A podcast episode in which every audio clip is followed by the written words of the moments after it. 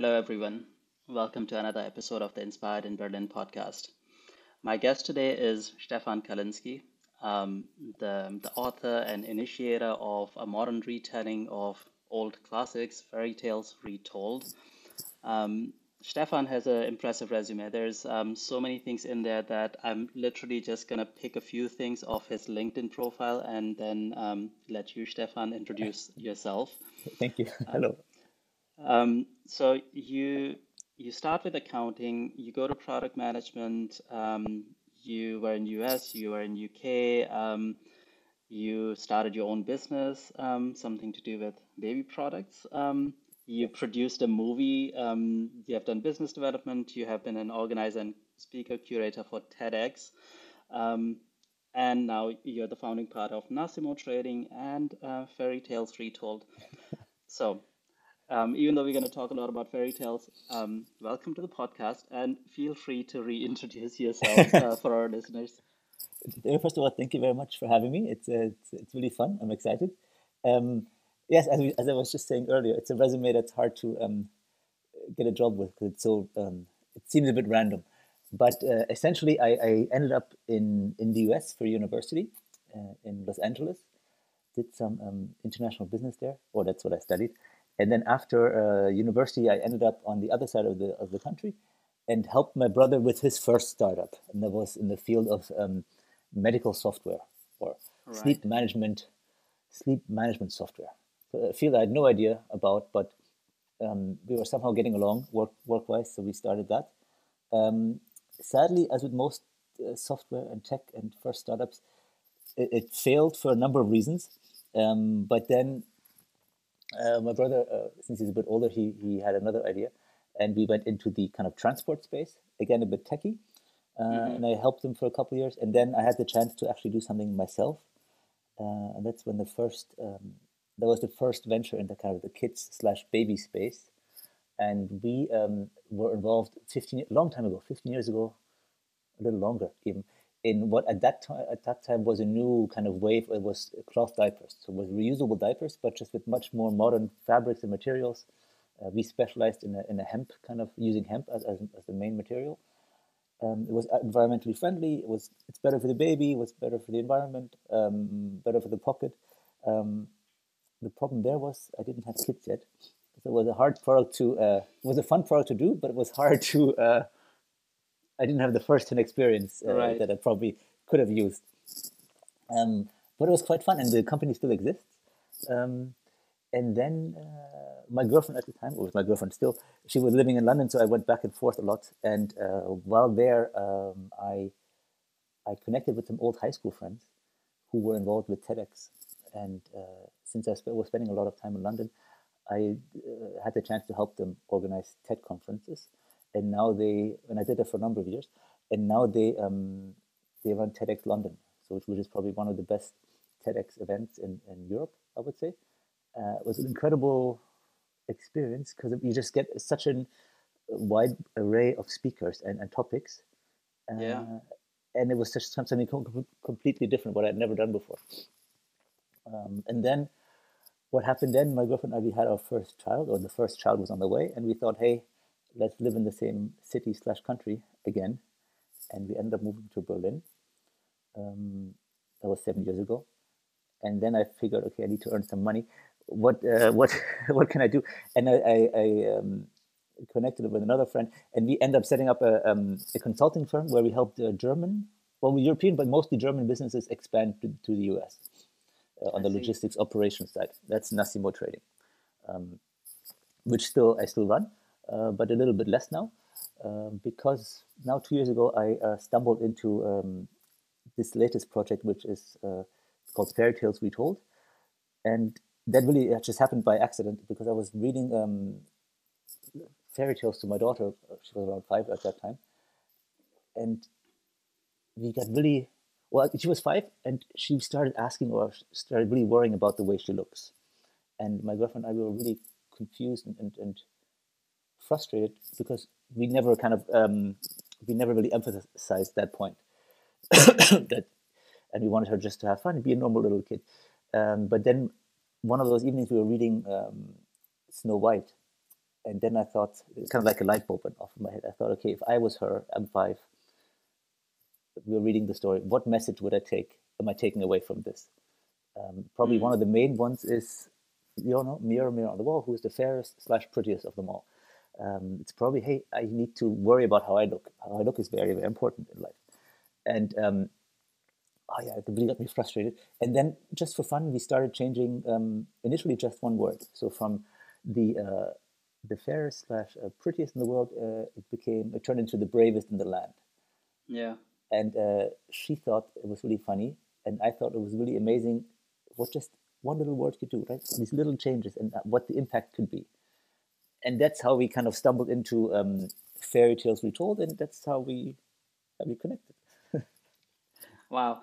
Um, so I definitely want to come back to um, the stories themselves and the changes and the reasons behind them. And um, but um, first, I want to get into the process of going from that light bulb moment to actually producing um, something like this, Ah, which yes. is beautiful.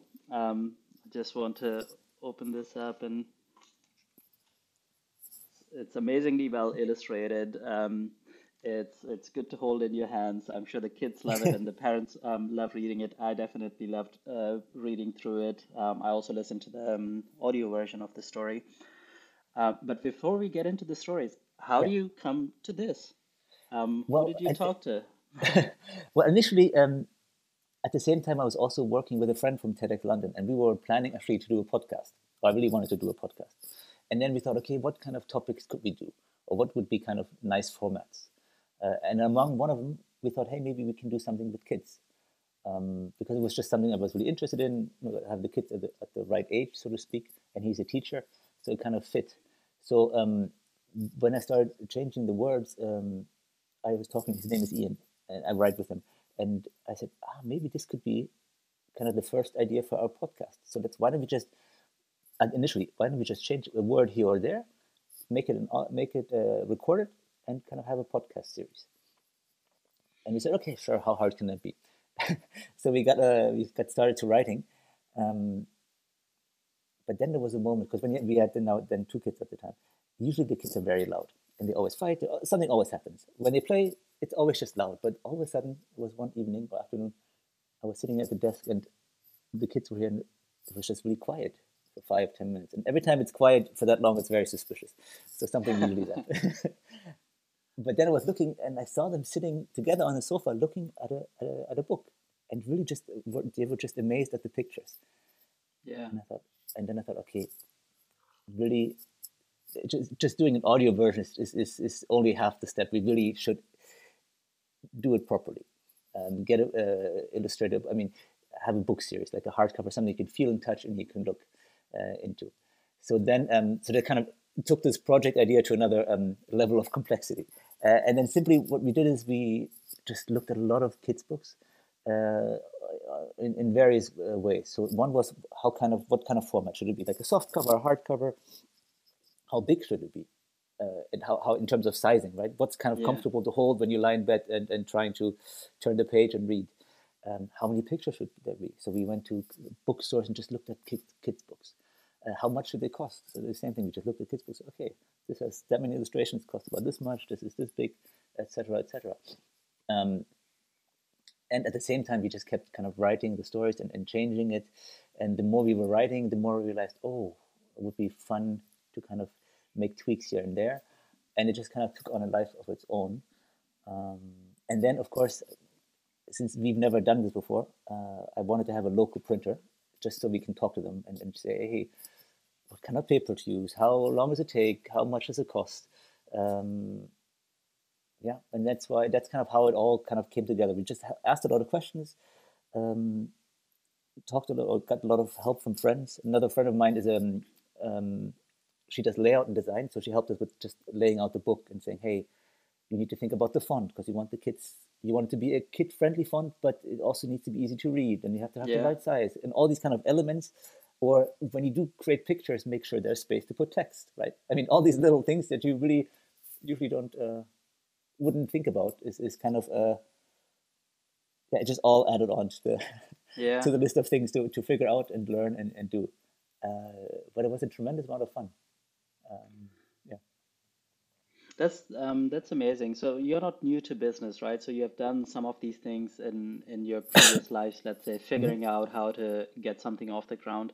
Uh, were there any um, particular lessons in this journey where you were like, "Oh, this is new. Um, I didn't come to um, something similar before." It was not so much. I mean, as you're right, because uh, kind of since after college, I always uh, was working in a, in a place where you had to figure it out yourself, or you had to ask questions and, and get help. So it was always um, a learning process. So it was not much so much. Um, it was maybe surprising how many elements are involved. And uh, I think what I underestimated is actually the, the side of kind of the bookstore side and the logistics side on that end. Right? It's nice to have a book, but then how do you get it into people's hand? Yeah. Um, that's a bit still, at least in Germany, what we learned a bit antiquated, that whole system. Um, and then we said, okay, maybe for us it's not the, easiest or the best, or we don't have the time or the resources to go this traditional route. And maybe we try to figure out a different way of distributing and, and uh, spreading the word. And the other thing I was shocked because we actually initially we thought maybe we can do it with a publisher, but just the um, the ratio is quite rough in terms of what the Mm. writer gets versus what the uh, com- publishing company gets. Um, yeah, and how long it takes. So Mm. I think when you have um, when you send your manuscript or, or your book to to a publisher, a the chance that they respond to you is just very very small, right? Because Yeah. if you have no name, you've never done anything like this. It's it's unlikely somebody's going to read it or take you seriously. And then the other thing I've now noticed or heard from friends who, who've done this traditional route, it just takes publishers just a long, long time to actually get a book to market, like Yeah. two years or something from idea to um, having it in your hand. We did the first book from the first, which was of course very a bit insane, but from the first idea to having it in our hands, we did it in three and a half months.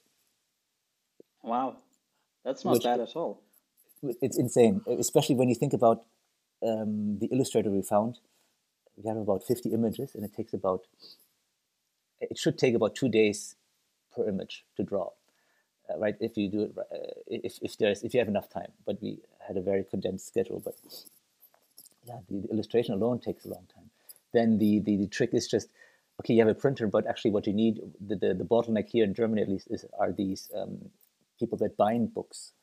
Um, Yeah. Because if you don't want it glued, if you want it like a proper paper hardcover, uh, if you want it to look uh, and feel kind of very, um, what's the word?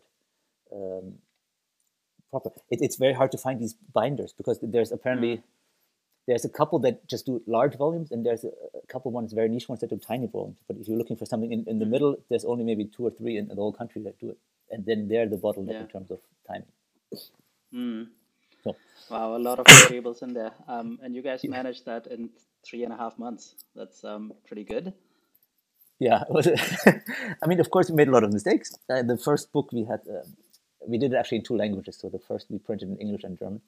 Um, of course, spelling mistakes and all these things just happened, but um, wouldn't be, I think, a real book without a spelling mistake here or there. Indeed. Uh, Um, so um, let's um, switch gears a bit to Mhm. the stories themselves. Um, Yeah. so how many stories have you done? What is the plan with this? So um, initially, we just wanted to do this one, right? I thought, hey, this would be a cool proof of concept for the whole podcasting idea. Um, hmm but then um, it really switched. We really realized, hey, maybe uh, a is it's, we realized it's a concept that really people really uh, like, and there was a need. We said, okay, maybe let's switch to to now make instead of just one book, maybe make a series of six to ten books. Um, and the uh, kind of evolved the original idea, right? Originally, it was just changing one word can change everything. That was kind of our tagline. Uh, but then we realized, hey, um, maybe let's focus on keeping, trying to keep these stories very similar, that, so that they're very recognizable. Because there's no point in, in retelling a story that then people, when they read it, say, "Huh, this is not Cinderella," or "This is not uh, Snow White." So you want to Yeah. make sure that the kind of the story arc and the story is is the same, so kids, especially kids, can recognize, "Hey, this is still what I've kind of think it is." Um, but then we said, "Hey, uh, maybe what we should do is focus on uh, having one or two major themes per story." So in, in Snow White, it was about taking the focus away from the way you look to personal character being brave and, and overcoming your fear and learning and evolving. Um, the second story, which we're doing now and which is uh, coming in, in June, is, is Cinderella, and there it's going to be about self confidence. Um, mm-hmm. because Ian, the, the, person I write with, he's a teacher. He said, "Hey, the, the thing I, I see a lot in schools is this whole self confidence issue. It's a really, really a big kind of topic." And we were debating for Cinderella, hey, should we make it about that or maybe bullying? Um, but we thought, okay, this could really fit. So now the idea is that we take each story and, and have one or two major themes. Right. Um, but on top of that, um, what we realized, hey, visually, it's really, really important, or we really think it's important to have a, images that are appealing, just that are nicely drawn, but that are also that you have characters that are very diverse or diverse that represent kind of the world we live in today, right? So yeah. traditionally, especially these fairy tales or these Grimm tales, were a collection gathered here in Germany, and then they kind of spread and became quite popular. And Disney, of course, made a had a huge impact on that.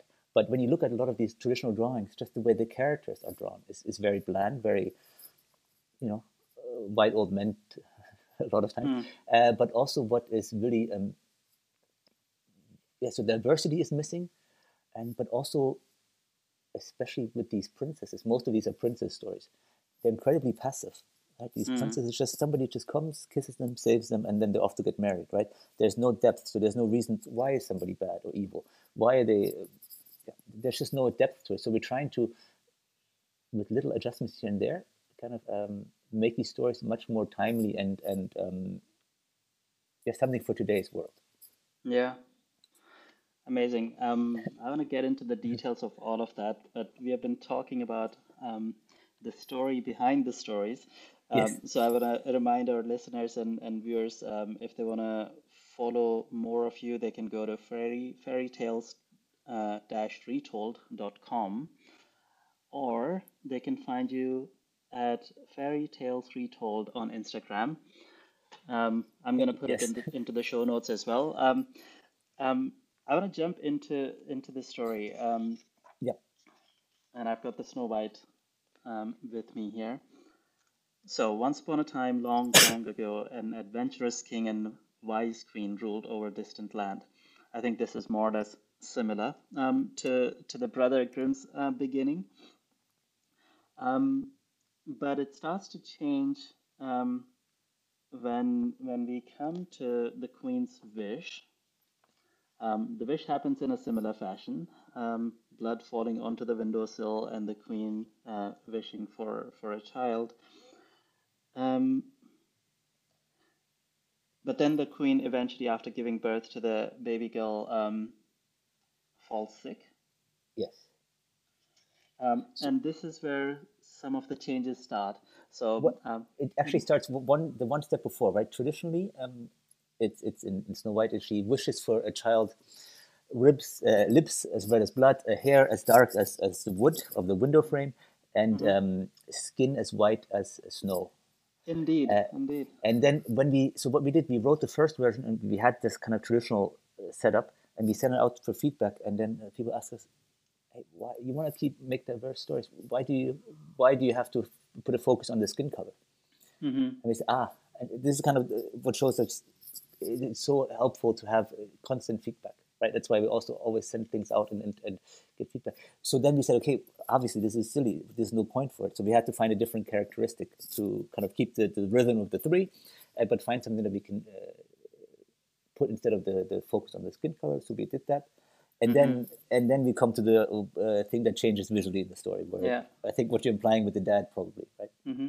yeah um, thank you for um, for reminding me of this um, i completely overlooked it uh, reading but that's the point I think, so that's the goal that we you make changes and you don't realize it that the, the story yeah. kind of keeps its natural flow but yeah so it's one of the mm. things we're trying to do in, indeed so um, so the first point about this kind of um, the subconscious stereotypes, right? Um, as you already alluded to, the the fair princess. Mm-hmm. Um, kind of we stop questioning it because it's become part of our psyche. Perhaps reading all these stories um, or the images that have been told to us, um, and it's just as simple as that. Tweaking it. Yeah, and, and for example, one th- one question we asked in a questionnaire that we sent out is, how how should uh, Snow White look, and it was scary or, or depends how you look at it, but it was a bit worrying to see how people had no, they just, they automatically quoted or, or said, hey, she should look like the Disney version. It was so ingrained in people's minds. They just couldn't think of another way she should look. Yeah. Uh, so that was a bit uh, scary. Um, yeah, so we, so we played a lot around with that. And um, it's also, usually what happens is you have these characters, especially um, any step uh, character that's a step, like a stepmother, stepbrother, stepdad, or they always have such a negative connotation. And uh, that has historical uh, reasons for it, but I think nowadays it's, it's also completely uh, changed, right? So always, that's also one of the elements we, we wanted to play with. Say, hey, a person, for example, in, in our story, the evil queen is not evil from the beginning, but she's actually nice at the beginning, but she turns evil. Because I would yeah. argue, or we would argue, you're not born evil, right? Something happens along life that kind of changes you, and your character changes. So we try to kind of uh, suggest or, or, give some hints why she turns that way, and then the kids kind of ask questions. Yeah. No, um, good stuff. Um, before we get to the queen, uh, the king. Um, this was hmm. for me um, a very sweet part of the story. Um, I'm not going to give it away, please. yes, um, that's when people we sell at, at market stalls, and that's when people flick through the story. That's all, they always chuckle because we wanted to um, in these original stories, right? The so right, the, the mother dies, uh, and you just have a single dad basically, and we wanted to kind of show, hey, single dad, what does that mean? What could that mean? And we wanted to illustrate uh, what a what a single dad uh, could be doing with uh, with his kid. So he ends up uh, changing the diaper. He ends up teaching her stuff and just spending time with her. So we wanted to show, hey, it's not only it's kind of more modern. Um, yeah representation of how, how society is nowadays, right? It's much more mm-hmm. accepted that dads can take uh, time off when kids are born, that they take um, apps, uh, family leave, etc. So you want to kind of um, play, play with that a bit and show that visually. Yeah.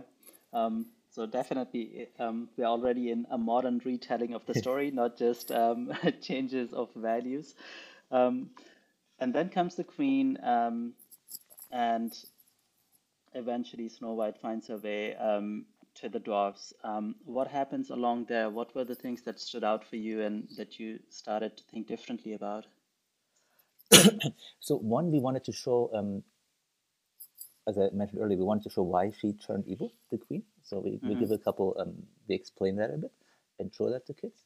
Um, the other thing we wanted to do is we wanted to um, we wanted to show since she's not the prettiest anymore, the, the fairest, right? And that's something mm-hmm. that you don't have to explain, right? It's something you draw and you see. We wanted to, uh, since she's the bravest, we wanted to uh, mm-hmm. kind of show or explain how she becomes that way. So there's yeah. a couple things that happen that show, hey, look, she she at first maybe was not brave, was a bit uh, scared, but she evolves and becomes changes and mm-hmm. becomes the bravest. Uh, so that's one thing we wanted to, one element we wanted to show. Uh, the other element uh, um, that we kind of played with is in the original story, which again is, is happens in a lot of other stories. She's very passive. So she she mm-hmm. doesn't when the hunter takes her to the forest. She um, in the original she the hunter has takes pity on her. Um, mm. But we didn't want that. We wanted her to be a bit more self-determined, so she escapes uh, by herself, right? And then um, runs to the magic forest and finds the dwarfs. So that's kind of the elements we we, we played with. Um, but again, what we're trying to do is, is keep it in this kind of fairy tale setting, just the way it's drawn, and also with the language, trying to not have it too modern. Just keep keep the fairy tale setting, but have uh, introduce these elements. So she's much more self determined.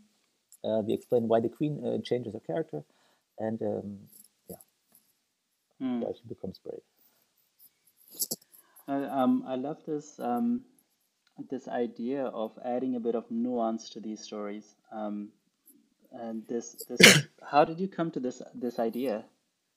It was really just step by step right? So at, first it was just the one word and then we thought okay um, why does she have to be have white skin? Okay and then the first thing we, we one of the main elements we, we changed was the dwarfs but i'm sure we're going to come to that. Um, and, and, it's just we wanted to um, it's not much right? You have the story but just adding half sentence here or there you can do that. It doesn't take too much space and it, it yeah. gives you a little bit of depth depth of character, right? Because, for example, usually the prince just comes and saves somebody, but who is the prince? Where does he come from? It's never ever explained.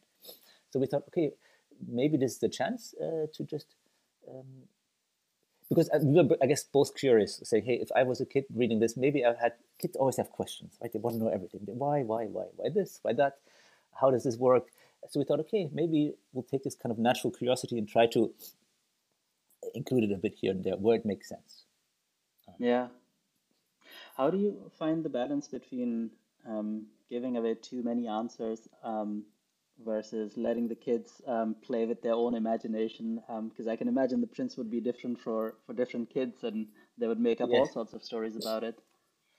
I mean, it's, it's um, I don't know. I mean, the one hand, I, I, I, sometimes when I hear my kids play or when they play with other kids, I, I write stuff down but sometimes they have cool ideas or they ask funny questions. So I just someone takes notes and you can kind of take it as a jumping point, right? For say, ah, this is right. funny, or this is a nice way of expressing things or thinking about things, because they have they have a completely different way of of, of, of uh, looking at the world, right? So sometimes I take notes, and that kind of then you know, ah, this is a cool element to include somewhere along the line. Um, but the other thing is just Ian and I, we just there's just a lot of writing uh, so a lot of editing, and, and we write, and then we go back and forth, and then we change it all again, and you just kind of iterate. And sometimes you read out loud, which really helps, right? Because then you yeah. hear it differently. And I think that's probably helped us uh, with Snow White because originally it was an audio, just an audio format. Right. And then you kind of uh, realize, okay, what works, what needs tightening up, and then we just get feedback uh, from people, from other parents or from other people who we we know they have um, they did, they're not af- afraid to to give us uh, proper criticism. um, so this kind of it just kind of there's no one thing. It's just a little bit here and there, I guess. Yeah. How are you? Um, how did your writing style develop? Because um, you you have taken on a very interesting challenge. You're not creating something from scratch. Um, yes. And uh, it almost feels harder to me to to take a classic and still do justice to it. How do, how do you guys work through this? It's actually, I, I kind of agree with you because at, at first we thought, hey, and like with Snow White, we took an original, we took one that was 150 years old, a version that we thought, okay, this is a cool base. So I literally took it yeah. and took that text and started changing things here and there. Uh, in the end, it became much, much longer and maybe only two or three sentences from the original were in it. But this kind of restraint um, we noticed with the second story, with, with Cinderella, that it's actually quite hard to um, take these stories because you need to keep certain elements in it to keep to make it recognizable. Yeah. Um, so it was quite it's a bit uh, tricky, um, and especially when you have stories like Cinderella is, is, is a better example. When you have stories that are so well known, but the problem there is you have different versions that are very well known, and when you want to create one thing that kind of keeps the important elements, it makes it a bit challenging um, yeah, it's, it's actually harder. but then, uh, but we set up the stories also. Originally, I thought, hey, this is nice. We let's we do six to ten stories. Uh, rewriting them, we kind of learn and grow as writers because we, yeah. we, we, kind of figure out how to do this and, and kind of get better at it. And then uh, in the second stage, we can add kind of completely new stories, uh, like volume two, like Snow White volume two or whatever, uh, and yeah. then come up with that but it's been proven a bit more tricky. um, we'll we'll get to that part. So let's talk about the dwarfs now. Um, yes. New names. New names. So this was the kind of after the changing from beauty to bravery. This was kind of the element we we got to very quickly. We said, hey, just look at Berlin. Right, Berlin is a city that when I came here after living abroad for a long time, it completely changed. It was just a much more vibrant, multicultural city, right? You yeah. walk through the city and you hear 10 different languages. I mean, it's not, not un, unusual. And we thought, hey, why don't we, how can we show this diversity in the story? And we thought, hey, it would be cool if the seven dwarfs come from kind of roughly speaking from one of each comes from one of the seven continents. Again. Right. Um, so that was one of the ideas that we wanted to have um, have them look diverse. Um, and then the question was, okay, where did they come from? So we kind of had a look on the map and said, hey, this would be um, this would be fun. Um, and then when it came to the names, we picked names. So two names in this of the dwarfs are, are traditional boys' names, two names are traditional girls' names, and three of the names are unisex names. Uh, and right. we also drew the dwarfs so that kids themselves can choose or decide if they want to hey, is this a boy or a girl? Or it doesn't Yeah. really matter. Uh, the kids can decide. Uh, so we want to have kind of this uh, uh, take away the focus, I guess, on the sex, but uh, of, of the is it a boy or a girl, and just show because it, it's really uh, what we've learned or seen is, is when a child can kind of can identify themselves with some sort of element in the story or in one of the characters, like hey, look, I have the same skin or the same hair or I have glasses, whatever it is, it really has a much stronger connection. Um, Yeah. So we wanted to kind of show that also with the dwarves. Hmm. But the tricky thing is we re- didn't realize. So in English and German, you can write the story without giving away the sex of the character. Yeah. But not every not every language allows you to do that, which we noticed now when we when we started Yeah. translating to other languages. Um, Hmm. Makes it a bit tricky. In other languages, you have to give a character. You have to assign Mm-hmm. a sex. You have to say, "Hey, is it a boy or a girl?" Yeah. But Interesting. That's that's gonna be quite a challenge. yes, again, you live, you learn. Um, but yeah, so and, I'm actually, when we yeah. uh, so sorry, one more thing. So when we now uh, talk to kids, the dwarfs is the first thing they see, and, and they notice like how, how different they look or how similar they look, and it's really they're really drawn to Yeah. these kind of characters, which is really fun. Wow.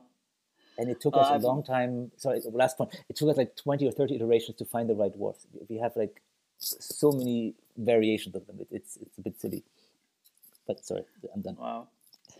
Um, no, an image came to my mind of um, auditioning for dwarfs in Berlin, because Berlin is such a city that I think everybody has their own unique seven dwarfs. Um, and th- yes, they come from all over. They speak different languages, Yeah. and they're all amazing. Um, so, so you guys uh, found your dwarfs. Um, if I remember correctly, um, at least in the English version, the naming of the dwarfs um, kind of pointed towards their characters. Um, A little bit. yeah, Yes. yeah. Was So that a consideration? A little bit. I mean, uh, so when we were looking for names, which is quite challenging because we don't have names that kind of work in, in every setting. Um, what we then um, every uh, every dwarf's name kind of has a characteristic, or the name kind of um, means something. For example, we have a name. Uh, one of the dwarfs is called Egbo, which is a, Ni- name from Nigeria, and it means forest or green. And we thought, ah, that kind of fits because uh, Snow White has to run through a forest to get to the, the house of the dwarfs. Um, Shakti, I believe, is a, is a name from from uh, India uh, for boys and girls, and I think that means um, was it powerful, or enlightened, or something? Uh, It, it, it- these names all have a um, Hmm. fit to the story i- in somehow. Layla or Lila is, is um, means black hair or black. Uh, again, she has black hair. It kind of fits. So all these names, um, Yeah. they work in some some way, uh, and they fit into the story. Oh, wow, I, I didn't think from that point of view at all, but you're right. Um, Shakti has a meaning, Agbo has a meaning, Akashi has a meaning, Yes. has a meaning. So that was kind of how we we um, what we tried to do, and we wanted to the names we wanted them to also represent different parts of the world. Mm-hmm. Like Tiago is a traditional name from from uh, Latin America or Latin speaking countries. Sabrina is a more European name, um, and so on and so on. Yeah. So um, the the experience with the dwarves, this is um, this also seems a bit fam um, not familiar. Um, uh, the the Snow White teaching. Yes, so um, that was one of the other elements, right? When you come back to this, um, that the princesses are always very passive, or they're always put in these traditional or or old traditional roles. That she had to, in the original version, she has to come uh, and, and, and in order to live at the house, she has to cook and clean all day. Yeah. And we thought, okay, it's another one of these, uh, not stereotypes, but one of the things we didn't really want to reinforce. So uh, we kind of went back to what happened at the beginning of the story is that her dad teaches teaches her something. Yeah. want to have this nice dad moment.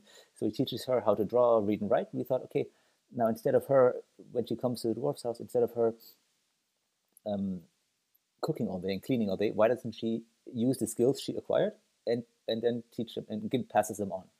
Because Yeah. um, these uh, the dwarfs, I think, in the, also in the original, they come, they're kind of basically miners, right? They come from all over the world and they, they mine for gold. So we thought, okay, maybe this could kind of fit. Um, Hmm. and that's why we want her to be something active and also kind of repair things around the house just be a bit more independent Yeah, I have to say I'm really impressed with um, the more I think about it, the, the, there's actually a lot of depth to it. Um, when I first heard about fairy tales retold, I was Yeah. kind of like, oh no, like, oh, please don't spoil them. Um, but the, the hearing the story, reading it, and now talking to you, um, there's definitely a lot in there. Um, we just talked about diversity and inclusion, but now this part as well, where in the original story, kind of you get this subconscious sense that being fair and Mm. well off is a, is a good way to be, um, and the opposite is being uh, being servant to somebody else. Mm. And in in this way, what what you have changed here is that you can actually have a pretty fulfilling and interesting life outside the castle as well. Um, and you still have certain gifts to give. It's not princess or servant. Yes, and I think a lot of times, right, you have this kind of, especially in Germany, you have this, or, or also in, Europe, in the US, but everybody always wants to go to university and says, ah, you need to study in university, just it's being academic. But there's so many other jobs, right, that are really fulfilling, that are uh, have a service to society that are much, um, maybe much better to do, or much uh, shouldn't be looked down upon, right? And that's kind of uh, one of the things, uh, you, as you said, you alluded to it, right? One of the things you can, can show. Um, yeah, and and um, the, the trick or what we're trying to do, which is is um, we kind of try to have these elements and change them, and but not be them, not have them be so in your face, right? It should be a natural kind Right. of. They should naturally fit into the story. Uh, and again, uh, like what you said, you hear the idea or the name, you think, oh, I hope they didn't do this. We get this a lot in, in Germany. That people Yeah. think, oh, I hope they didn't um, put the gender Sternchen. You know, that, uh, when they um, hmm when you don't write uh, you write Lehrer star Rin, Yeah. right? They hope "Ah, Yeah. I hope we didn't do that, or, or it's not Mm. something that's Snow White, but in, in New York 2020, right? People are really af- people are really uh, are very uh, connected to these stories, and they're really Yeah. uh, they protect them, right? In a way, Yeah. and they do they they're really uh, sometimes um, a bit worried that hey, I hope they didn't screw this up. No, I can totally Im um, imagine this feeling. And and by the way, I grew up in Pakistan. I did not grow up with these fairy tales. I read them as an adult, um, but I had that reaction. So I can only imagine somebody really reading the uh, the Grimm versions uh, in their childhood. Yeah, and I think what is this? One of the things that the thoughts that really got me at the beginning is, for example, in Western Europe or the US, um, most kids from the age of five, six can finish a sentence "mirror, mirror on the wall," right here in, in Europe, definitely.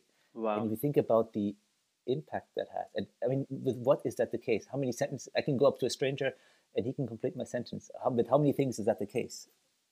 Uh, Yeah. At least in Europe, or and then you realize what kind of impact this has Mm. uh, on kids, Yeah. and and that was something that blew my mind a bit because you, you don't you don't think about it too much, but even boys, I mean, everybody knows these stories, right? Everybody knows Cinderella. Everybody knows, at least again, in, in Western Europe and, and, and the US, everybody um, grows up with them, and then the thought is, hey, if you if you make that little change, and just imagine that let's say 10, 15 years from now, the, these our stories will be still exist and still be read.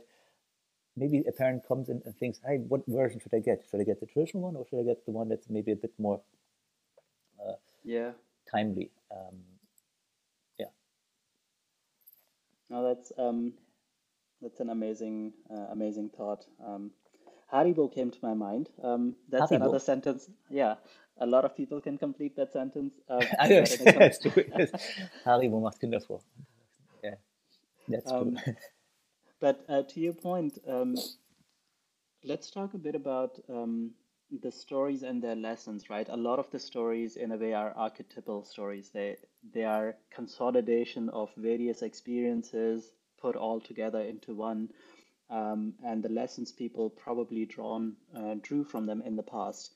Um, Brothers Grimm kind of are are not um, in a way they are not equivalent to Aesop. They are a lot more creative. Aesop seems to be um, more like here's an event to tell you this moral. Um, Brothers Grimm kind of went a bit further, um, but still kind of seems like the the consciousness of the 18th century was still very much about um, being being well off and men taking care of women uh, in a way.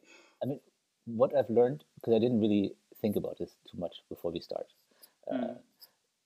Because I think most people don't, but um, most of these, like the Brother Grimm stories, most of these tales were Mm-hmm. traditionally, originally um, written for, for adults, not for kids. Yeah. Uh, that was the original point. And they were, Mm. as you said, they were meant to, to show a really simple kind of concept. Hey, uh, good and bad. Uh, if, if you don't do the right thing, you get punished, usually very brutally. Um, Mm. Be afraid of outsiders, usually, right? Everything, everything that's not that you don't know is typically uh, something evil. Um, and it's probably because at that time the society was mu much, much close, uh, much less connected, right? You had these little towns everywhere. Yeah. You weren't, you didn't meet that many foreigners, so you were automatically Mm-hmm. skeptical, and you were taught to be afraid or, or be very cautious of them. And I think these stories represent that in a way. And then over time, they Mm. were they were not, they didn't become stories for adults, but they became stories for kids. Um, but a lot of these elements still um, still Yeah. remained, and that's also why they're in terms of the way they're drawn. Uh, they were so very bland, bland, I guess is the word, uh, in terms of the way the characters look. Um, Yeah. So they want they sh- they're supposed to s- uh, scare people, say, "Hey, you better do what is right. You better listen to uh, to the boss, so to speak." Um, yeah, and that, that's kind of how um, how they evolved, uh, or, or what what the origin is, and then you say, "Okay, this was 200 years ago. Maybe now it's time to to them a bit." Yeah. yeah, for, for sure. Um, the it, it seems that um, in a way what what Brothers Grimm were were coming to with a lot of these stories, as you said, um, the towns were not as connected, but the town life itself was very much dependent on each other. Um, and in a way, a lot of the stories seem to be warnings about what not to do. Uh, Yeah. do not get too greedy. Do not leave home. Do not go close to the well. Um, Yeah. you know, do not speak to strangers. Do not uh, take without permission. Th- um, all of these things, or do not um, make the evil witch angry. Um, all, all of these different things are, are all about preserving your life and uh, peace in the community because every time you deviate, you kind of put yourself and others in, in danger. Um, and True.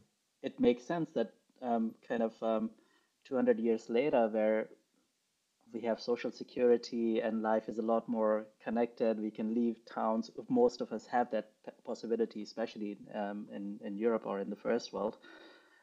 Kind of um, those lessons have to change one way or another. the focus focus changes from perhaps, yeah, Yeah, and exactly. And, and one of these, as you said before, one of the uh, things is the the the, um, the role of woman, right? So you're always very back then very passive. You didn't have women didn't have a chance to to say, "Hey, I'm the boss, or I want this." They they had to raise kids, do do run the household. That that was it. That was kind of uh, there wasn't many chances to kind of go beyond that. And I think a lot of these stories, and the woman typically they should be happy. Oh, some uh, they, a prince came and found me, and uh, I'm now married. That that should be my goal in life, right? But that is not Yeah. obviously no longer the case. Thank God.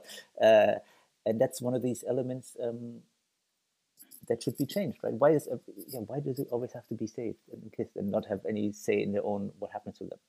Um, And why does the man always have to be strong, right? Or why does the prince never cry? All these uh, things, um, and that's again what we wanted to kind of play with and, and um, adjust um, because it, it's just something that's not necessarily uh, needed anymore yeah. in today's world.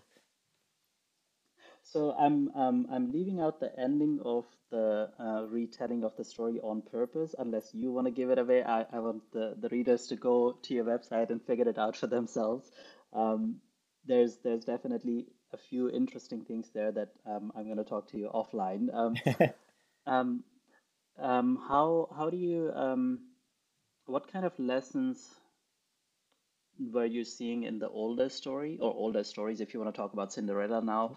Um, and um, just to kind of recap, what are the new values that you see that need to be highlighted, not necessarily replace the older ones?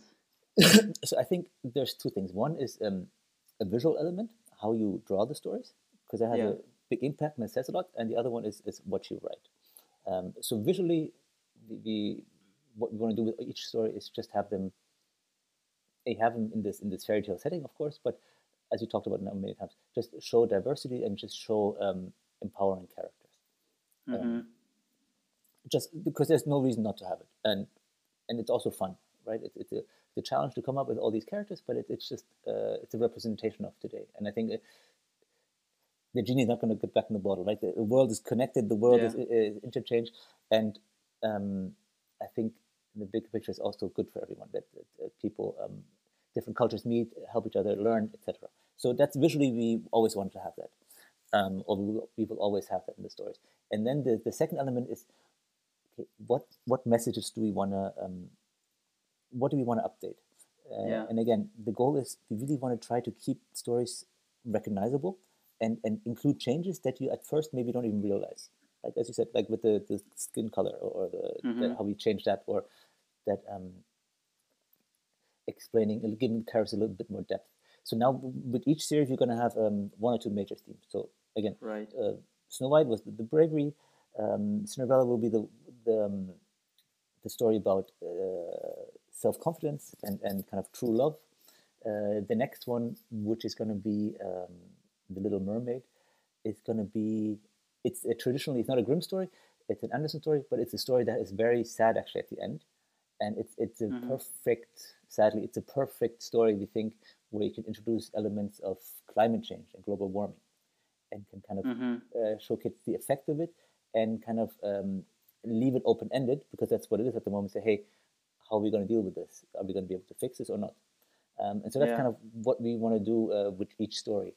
Um, and we've written a couple other ones already, and the goal is that yeah, we have maybe that we might be able to do two a year in terms of write and publish. Um, but then again, then each story we have one or two uh, main themes. Um, yeah, I hope that answers the question. Uh, yeah, but yeah, these are the kind of the three uh, current ones. Sweet. I'm really excited about um, the new stories now. And I really look forward to listening to them or reading them. Um, I want to ask what has, um, have there been any kind of surprising um, epiphanies or lessons or things for you um, in, in any of this process? I mean, um, from the customer experience side, I've never worked on something where the reaction reaction was so strong and positive. Yeah. Right. We mm. really have everybody, not everybody, but I would say, again, we've talked to now, we've done this now for two years, we've probably talked to three, 4,000 people because we have each weekend we go to markets and, and, and sell and talk to people.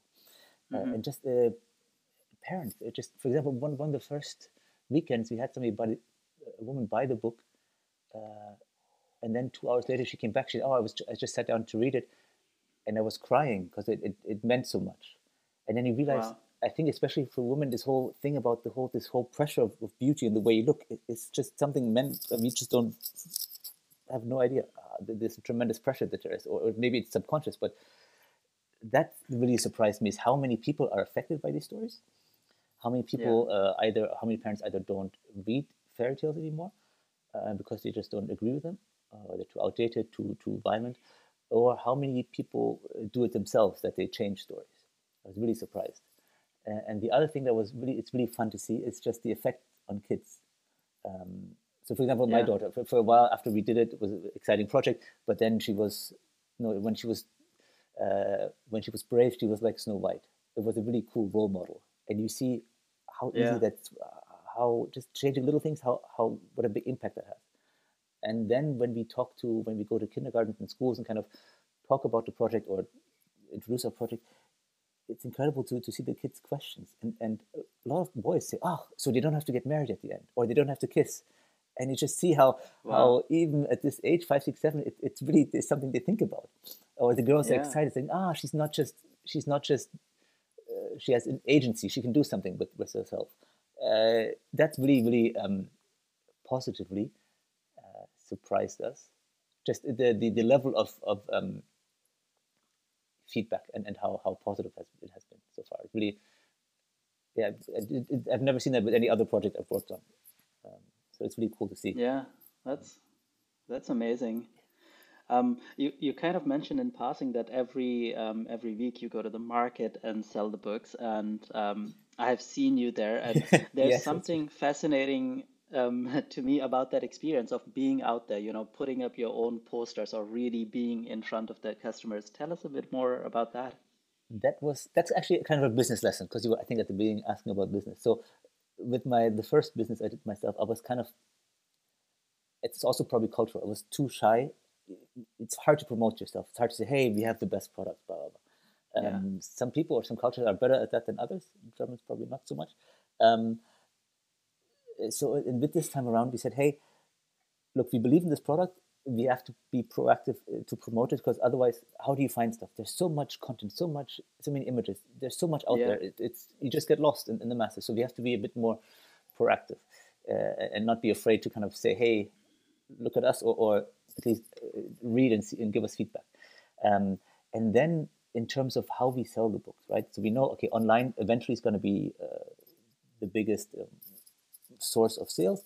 But um, we live in the city in Berlin. I, uh, here every weekend where I live, we have a market, and I always saw people selling things. And I thought, hey, just for fun, while we while we're new, let's get a market stall and, and kind of have the book there, and then we get feedback. We can kind of, it's nice. You can, can test what what elements uh, of the story uh, people um, connect with, and that, yeah. that, can help you online in terms of marketing with the selling points.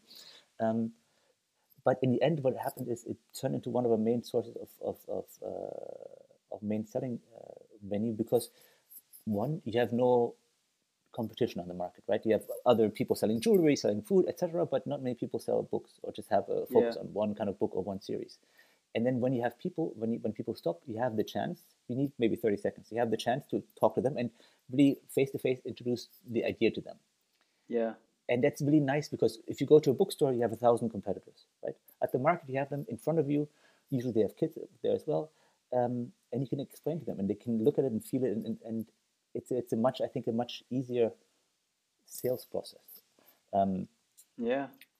So uh, yeah, just now become, and I think uh, it's kind of a, a, a, because we're not we're a tiny tiny company. We, we don't uh, one of the problems is distribution getting into bookstores. Typically, that's done by the big um, publishing houses or by um, via one or two kind of distribution companies that, that bring books to bookstores. But we're too small. We, we cannot. We don't fit into the model. We're not part of that system. So we have to find different ways of selling, um, and that's one of the ways. And the plan is to kind of to expand it a bit. Yeah. Yeah. Oh, that's imp- that's impressive. Um, I I can totally see the the fact of people actually stopping by and uh, feeling the books in their hands and seeing the illustrations and talking to you, um, not having a hundred thousand other books around you is a completely different feeling. Um, and and you're in the market. Um, I think um, for the kids, uh, it must be fascinating that they finally see something that is very much for them, and for adults, yes, um, probably um, awakens their own inner child as well for that moment um, and you get user research done. Yeah, exactly. You get really proper feedback. I mean, of course, you have people that don't like it, and and uh, and and especially in Berlin, they're very direct. They tell you, oh, "This is terrible. You shouldn't be doing this." Uh, but again, it's good. It kind of it. Uh, you learn right, and you you uh, understand a bit more where people are coming from, and mostly that people are quite protective of these stories. Right? They grew up with them; it means a lot to them. So naturally, they're they're protective, and they want to make sure they they're not messed with too much. indeed, indeed. Um, so, one of the last questions as we come closer to our, to our one hour mark. Yes. What is your vision with this? So, kind of the, the, the dream is that we can somehow have an impact, right?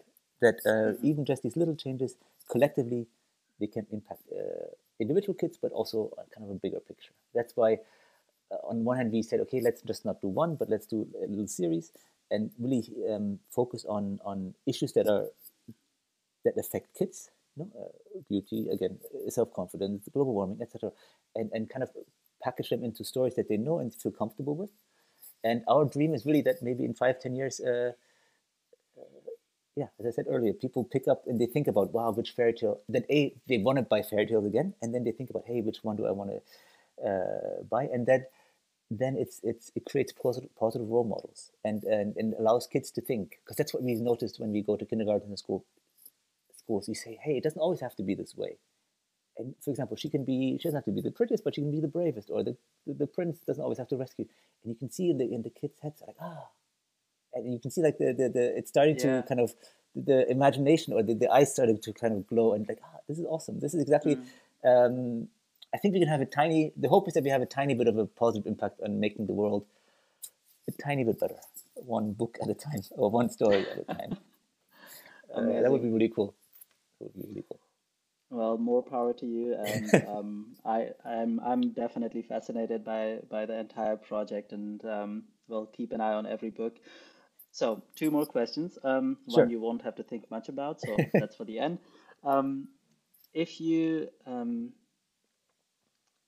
if you had a giant billboard, Hmm. um, Oh, w- which millions of people would walk past, right? But it is a billboard, it's not a book, um, so it's a different yeah. challenge. It's a Twitter challenge, perhaps. What would you put on it? In order to market ourselves, or Well, uh, the, you, or you have the entire world passing by it. So this is your message to the world. oh, that's a hard one. I mean, I guess in an easy way to market ourselves, we probably create like a just a sentence how it all started. Like mirror me on the wall, who's the prettiest of them all? Cross out pretty, and and kind of like cross it out and, and with a with Mm, a pencil type and write in who's the bravest, and mm, uh, maybe with it with it with it uh, with a smiley that that smiles just to get people thinking. Um, maybe that's the a cop out, mm. but uh, But otherwise I have to think a bit longer about Mm. the about the question. yeah. No, it, it's it's amazing. Um, what I love about this conversation is um, I know I have talked a lot, but it's been easy. And the way I relate to all of this conversation is, you know, you go to a, um, to a gallery and you look at a painting, and a whole world starts uh, up in your mind, right? And you have Yeah. no idea if that is what the artist meant.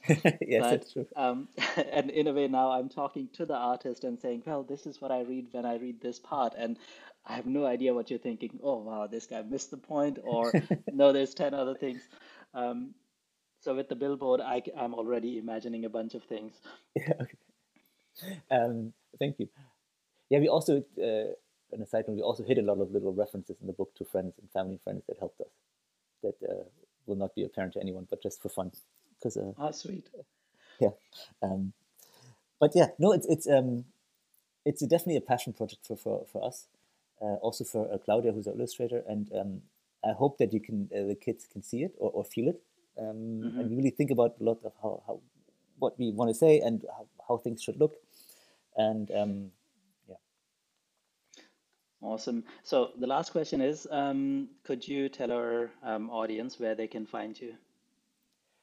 sure. Uh, as you said, uh, on our website, it's fairytales-retold.com or Märchen neu erzählt, or on uh, Instagram. That's our kind of the, the main platform, um, Fairy Tales Retold or hashtag Fairy Tales Retold. And then if you're in Berlin, uh, if you want to personally see us, uh, definitely come to uh, Boxi every Saturday or Mauer Parks on Sunday, and we'll find us. You'll see a, a stall with lots of books and funny characters. Amazing. Um, I, I've, um, I hope a lot of the listeners, um, we do have a lot of listeners in Berlin, uh, will find you um, at the stall and will get to enjoy the stories. Stephan, this has been amazing. Thank you so much for the hour. No, but thank you for your time and also uh, stopping by and reading the book. And it's really, really been nice. And I'm glad uh, we somehow met uh, via the factory, right? In- Indeed. So thanks to the Factory Network as well. Um, and we're gonna we're gonna meet again and continue this journey. Thank you so much. Um, thank you to to the audience, the listeners. Yes. Um, Thank you, everybody, for listening. so have a beautiful day and um, see you around. Bye bye. Tschüss. Auf Wiedersehen. Ciao. Ciao. This episode is made possible by our friends at epekworks.com. Epek is a collaboration software for teams and individuals. It is designed to foster focus, clarity, and collaboration. Check it out at epekworks.com. That is E P E K W O R K S, epekworks.com. If you like this episode, please follow the podcast and share it with your friends. For feedback and more about Inspired in Berlin, head over to inspiredinberlin.com. Thank you for your time, and I wish you a beautiful day.